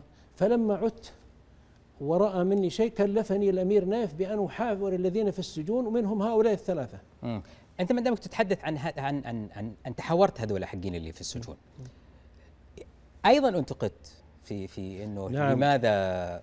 أنا أختارني الأمير نايف فحاورت الثلاثة الخضير والذي معه في والفهد و... نعم وفهد والخالدي. والخالدي. جاء ذاك الوقت تعليق مشين. يعني يسموني المحقق والملازم وهذا شرف رجل الامن شرف لا تاج على رؤوسنا. لكن يقول طالب علم ياخذونك تحقق. قلت طبعا خدمة لدولتي وإذا أقنع هؤلاء وأسمع منهم طلعت في التلفزيون السعودي. ثم ذهبت إلى السجون. أخذت احاور وأمشي. تعرف مع وكان له فائدة ذيك التجربة؟ ذاك الحوار؟ طبعا لا. من أعظم الفوائد. اولا قمت على الحجة بما عندي من علم. هل فعلا تغيروا هم؟ اثنين منهم تغير فيما سمعت. الثالث ما أدري هو شك ولا شيء لكن هم طبعا أعلنوا. حتى أني أنا قلت لهم أنتم مورس ضدكم. ابتزاز في السجن قبل ما نظهر في التلفزيون السعودي القناه الأولى قالوا له قلت يعني عليكم ضغط قال يقول منهم علي طيب إيش اللي إيش اللي تغير فيك بعد الإيقاف؟ يعني لما رجعت أنت بعد هذه العشر سنوات وش النسخة الجديدة؟ إيش إيش تعلمت بعد الإيقاف؟ نسختي الجديدة بشرك الطبعه الجديده لا أنا أتكلم في 2004 يعني الفترة اللي هي 1424 خلينا نقول لما رجعت بعد ما رجعت م. صار عندي تطبيع مع نفسي ومع المجتمع م. التعايش تسمى التعايش السلمي قلت لابد هؤلاء اللي كانوا يعني مهجورين في الصحوة. كنت اقصائيا فصرت إيه، متعايشا. متعايشا. بديت مثلا محمد عبده أستاذ من الفنانين. بديت أعطيته قصيدة لا إله إلا الله. كويس هذه معانا نجيبها الحين. وأنشدها. الأستاذ حسين الجسمي من الإمارات وأنشدها. وأتيت إلى الرياضيين فنزلت إلى نادي الهلال ونادي النصر ومن الرياضيين معهم في الميدان. الطوائف التي في المملكة أذهب إليهم. يعني ليس معنى هذا خذوا من دي يعني مذهبنا أنا مذهبي الذي اعتقد الحق مذهب السنة والجماعة السلف الصالح. يعني إيه يعني أنت كنت كنت يعني في هذه الفترة تعلمت بعد الإيقاف انت تكون متعايشا مع المختلف متعايشا نعم. لكن في الآن في 2011 في أيام الثورات العربية تحديدا يعني تذبذبت بين الخطاب الثوري والخطاب الوطني قدم هنا وقدم هناك. لا أنا حسمت مسألة خلني أعطيني دقيقة. أعطيك دقيقتين. طيب. حسمت وأنا مسألة الثورات في المملكة العربية السعودية. قلت آه، في الشرق الأوسط كنت أكتب فيها الملك عبد العزيز بن عبد الرحمن قائد الثورة انتهت ثورتنا. م. كنا قبائل متنازعة متقاتلة متناحره وحدنا بثورة مشروع التوحيد والوحدة. هذا المقال ذكرت فيه يقول كلمني وهو يسمعني الآن بيبلغ الخطاب معالي الدكتور ساعد العرابي الحارثي من الداخلية وأنا في باريس أتعالج من الركب. قال الأمير نايف يسلم عليك ويقول من أحسن الخطابات المقالات في الملك عبد العزيز هو مقالك في الشرق الأوسط والملك سلمان الله يحفظه ملكنا كان مع الأمير سلطان في أمريكا في العلاج اتصل بي وقال قرأت مقالك ورائع وجميل لكن في ملاحظة ملاحظة الملك سلمان مم. قلت ما هي طويل العمر؟ قال أنت تقول بن دحيم هذا شاعر الشعبي في مم. نجد شاعر الملك عبد العزيز قلت يقول يقول بن دحيم نجد شامات لابو تركي وأخذها شيخنا واخمرت عشاق عقبة مخشومه قال هو بن دحيم وليس بن دحيم. وشكرني على المقال. وهذا كله يعني- مثبت. يعني, يعني- حسمت المسألة قلت نحن في السعودية. خل- خليني أقول لك الحين من الأخير. في إحنا الآن في 2019 ما هو المشروع الذي يتبناه الدكتور عايض القرني اليوم؟ مشروع مشروع الإسلام المعتدل، الاسلام الرحمة، الإسلام المنفتح على العالم اللي مثل ما قال سمو ولي العهد، الإسلام الذي يمثل وما أرسلناك إلا رحمة للعالمين، السلام العالمي، اسمه التعايش الأمير السلمي. محمد بن سلمان أطلق مشروع الاعتدال في السعودية، نعم. وين موقعك من هذا المشروع؟ أنا داعية الاعتدال والوسطية. وسوف اثبت وأثبت قبل وأثبت من يوم عاد الملك سلمان للدعوة. أنا مثبت هذا وسوف أثبته زيادة، أنا داعية الاعتدال والوسطية ولا فقط يعني أنت مؤمن بهذا المشروع وسوف تدعم هذا المشروع. الواحد الاحد وكذلك جعلناكم أمة وسطا. مم. وسوف أطلق من الليلة ليلة تاريخية. قلمي ثلاث خطوط حمراء للسعوديين ينبغي يكون يعرفون. خط الدين المعتدل الوسطي.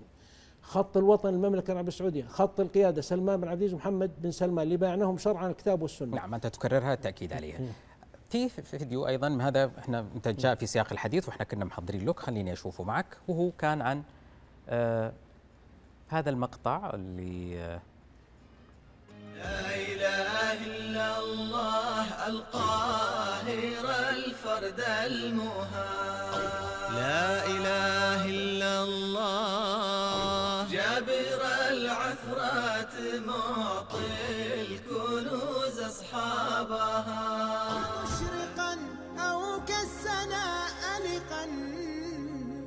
فالبرق قبل نزول الغيث محمود.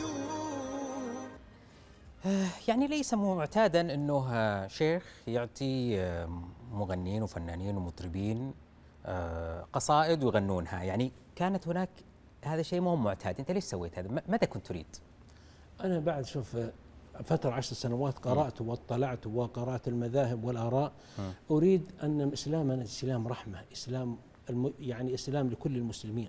محمد عبد عبده مسلم موحد أعطيته ليفهم اللي وراءه اعطيته قصيده لا إله إلا الله ويصل التوحيد وأنه أخي في الإسلام وأن الرسالة ما هو ملتزم وغير ملتزم مستقيم وغير مستقيم هذا رسالة مني. يعني كانت من ضمن المشروع ال- التعايش اللي أنت أيوة، كنت وجاني تقوله حملة في الصحف عليه شرسة. حسين جسمي بالمناسبة صديقي من الإمارات وبالمناسبة الإمارات حسين الجسمي صديقك. نعم. آه. سلم عليهم محمد وعلى عليك الجسمي. على دولة الإمارات العربية المتحدة على عيال زايد حكومة وشعب. واقول شكر الله سعيهم بيض وجوههم وقفوا معنا في السراء والضراء وقدموا دماءهم في الحد الجنوبي معنا. ما عاد أغلى من الدم. موقف موقف الإماراتيين مشرف مع السعودية. مشرف. مشرف يرفع الراس ويكتب لهم التاريخ أنهم أوفياء عيال زايد. في مسألة. نعم. أنا طبعا لما ما هو بس هذه الاعتدال الوسطيه تعرف إني أنا أفتيت قيادة المرأة للسيارة تذكر أنت موجود في الفيديو. قبل عشر سنوات من هذا الحدث آه، كشف الوجه تعرف كان في آراء نعم. وأفتيت في ذلك. جاء علي حملة وتوقفت شهرا سموها اعتزال. ودعاني الملك سلمان كان من الرياض قال لا تعود بعد شهر. قلت سم. إذا قال لك بن سعود تعود تعود. وعدت بعد شهر. تذكر أنت أنت عشت هذه المرحلة. يوم يوم جاء علي حملة وقالوا اعتزل شهرا. إيه، حدثتني؟ عنها نعم. أيوه.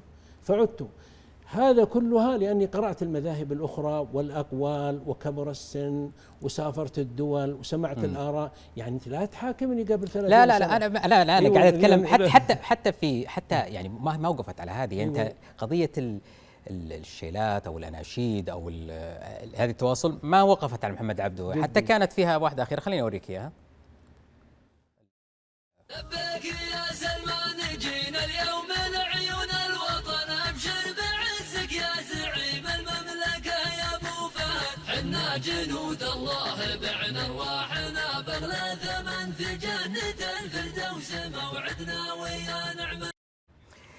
يعني كان بعض الناس يقول أو كان في ثقافة إنه هذا ليس معتاد إنه شيخ يكتب قصيدة مثلا ما أقول وطنية لكن فيها ثناء على ملك البلاد. ليس بل مو معتاد كان الكثيرون يصورون إنه هذا شيء مستنكر إنه ما يليق بشيخ إنه يكتب قصيدة مثلا لملك البلاد. أنت كتبت وأنشدت وانتشرت هذه القصيدة. إيش فكرة النظر اللي فيه؟ وهل هذا آه، يليق ولا ما يليق؟ وش الفكرة اللي موجودة صح وش الموجوده غلط؟ حدثني. أنا مثل ما قال الملك عبد الله في التلفزيون السعودي أنت شيخ وشاعر وواعظ ومرشد. فأنا عندي شعر الشعر هذا موهبة آه. أستخدمه لنصرة ديني ووطني ومليكي. آه. يعني أنا ما سبب القصيدة؟ لبيك يا سلمان. لما جاء الحوثيين والمد الإيراني هاجمونا قمت وقام عاصفة الحزم. أبو فهد ملك سلمان يعني أمر وجه بهز عاصفة الحزم سويت لبيك يا سلمان. ودعاني الملك وجلست معه متشرفا ساعة وشكرني على لبيك يا سلمان. عارضها جارها مئة شاعر من أقواهم سلطان الهاجري ومنشد تحية له فهد القرني. جاوب على سؤالي. إيه، سؤال. أتكلم على إنه هذا ليس سلوكا معتادا عند المشايخ الذين يمتلكون موهبة الشعر ليش انت سويته؟ هل الم... لأن الثقافة كيف نغير ثقافة الناس؟ نغير الثقافة نقول الإسلام أوسع من ذلك. طيب حسان بن ثابت لما مدح الصحابة ومدح الجهاد ومدح ال... أليس شاعر الرسول صلى الله عليه وسلم؟ متى يستخدم الشعر؟ يعني ال- ال- هذا هذا مطلوب. أنا أنا أتشرف بهذا. وإذا ما مدحنا سلمان عبد العزيز ومحمد من نمدح. من نمدح يعني. يعني نوزع من؟ إيه. وبعدين هو في نصرة الوطن ونصرة ال- ال- الشعب ونصرة الملة والدين. آه. خلي خليني أختم معك بهذا الفيديو الأخير إن أذنت لي و- وهذا قضية أيضا شخصية تعنيك وأريد أن أسمع رأيك فيها. شدة الأمن التي وفرته الشرطة حدث ما لا يت- يتوقع حدوثه. أصاب الشيخ الدكتور عايد القرني بإطلاقين برصاص من شخص لا يعرف شخصيته بعد. حاليا بعد حمل الشيخ إلى المستشفى أصبح في حالة معتدلة والحمد لله. من قناة من ساهي تي في.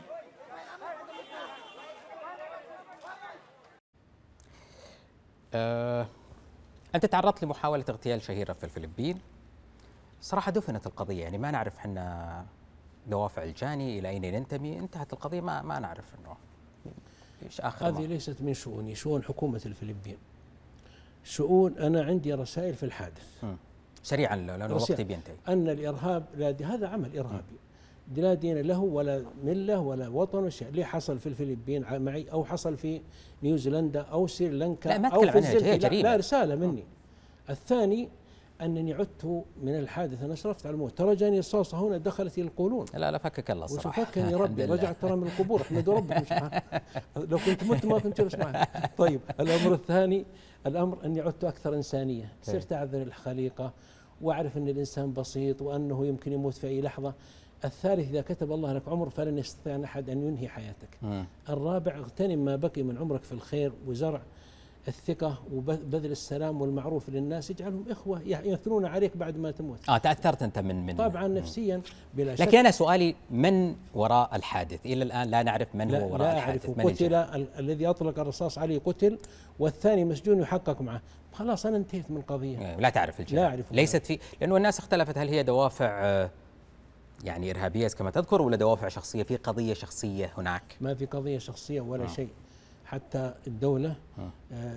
وجه الملك بمشاركة جهات أمنية في التحقيق في الحادث في الفلبين. وأنا جاني ناس منهم.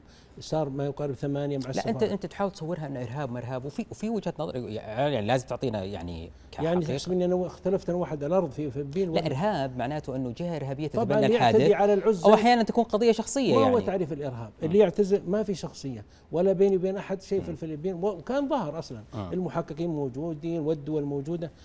أنا ذهبت للدعوة للمحاضرات يا حبيبنا. أي شوف الاعتداء على الآمن المسالم الاعزل ارهاب هذا حتى العالم عرف ذلك ترى. طيب يعني ماشي. طيب الإرهاب لابد يكون فين يعني؟ طيب لا لا لا, ماذا بالاصطلاح الحمد؟ لله إنك رجعت لنا لله. أنا أريد أستعرض شركائنا في الليوان هؤلاء الشركاء هم هم هم الناس الداعم الحقيقي لنا في هذا البرنامج. أيوه. أرسلوا مجموعة من التغريدات استاذنك أنه يعني وهذه الحلقة أيضا جزء منها من أفكارهم الحقيقة. وشكرا لكم يعني شركائنا الدائمين نحن معكم على طول. خلونا نشوف آه، شركائنا في الليوان إيش قالوا؟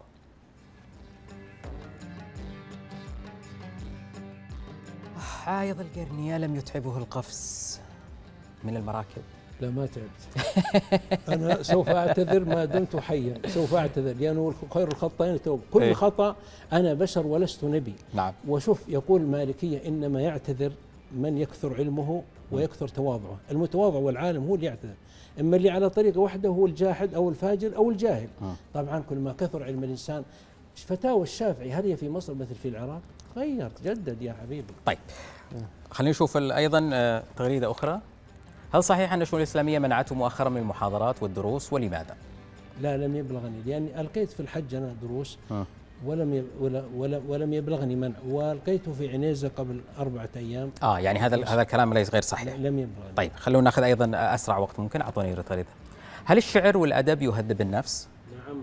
ويرقق النفس ويقول صلى الله عليه وسلم ان من الشعر لحكمه مم. ويهدي طبعا لكن بقدر يعني. اي نأخذ رسالة عتب أيضا من من من لماذا لم يزر أبها المدينة التي شب وشاب فيها منذ أكثر من عشر سنوات؟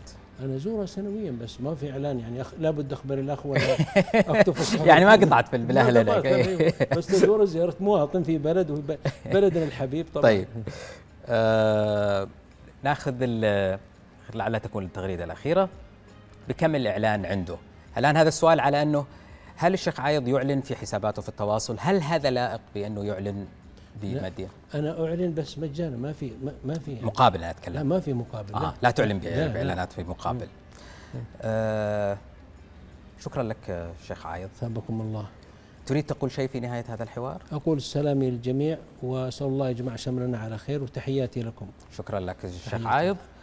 الشكر الموصول لكم أنتم. وانقلوا عن الدكتور عايض القرني أنه يقول باسم الصحوة أعتذر للمجتمع السعودي. طابت ليلتكم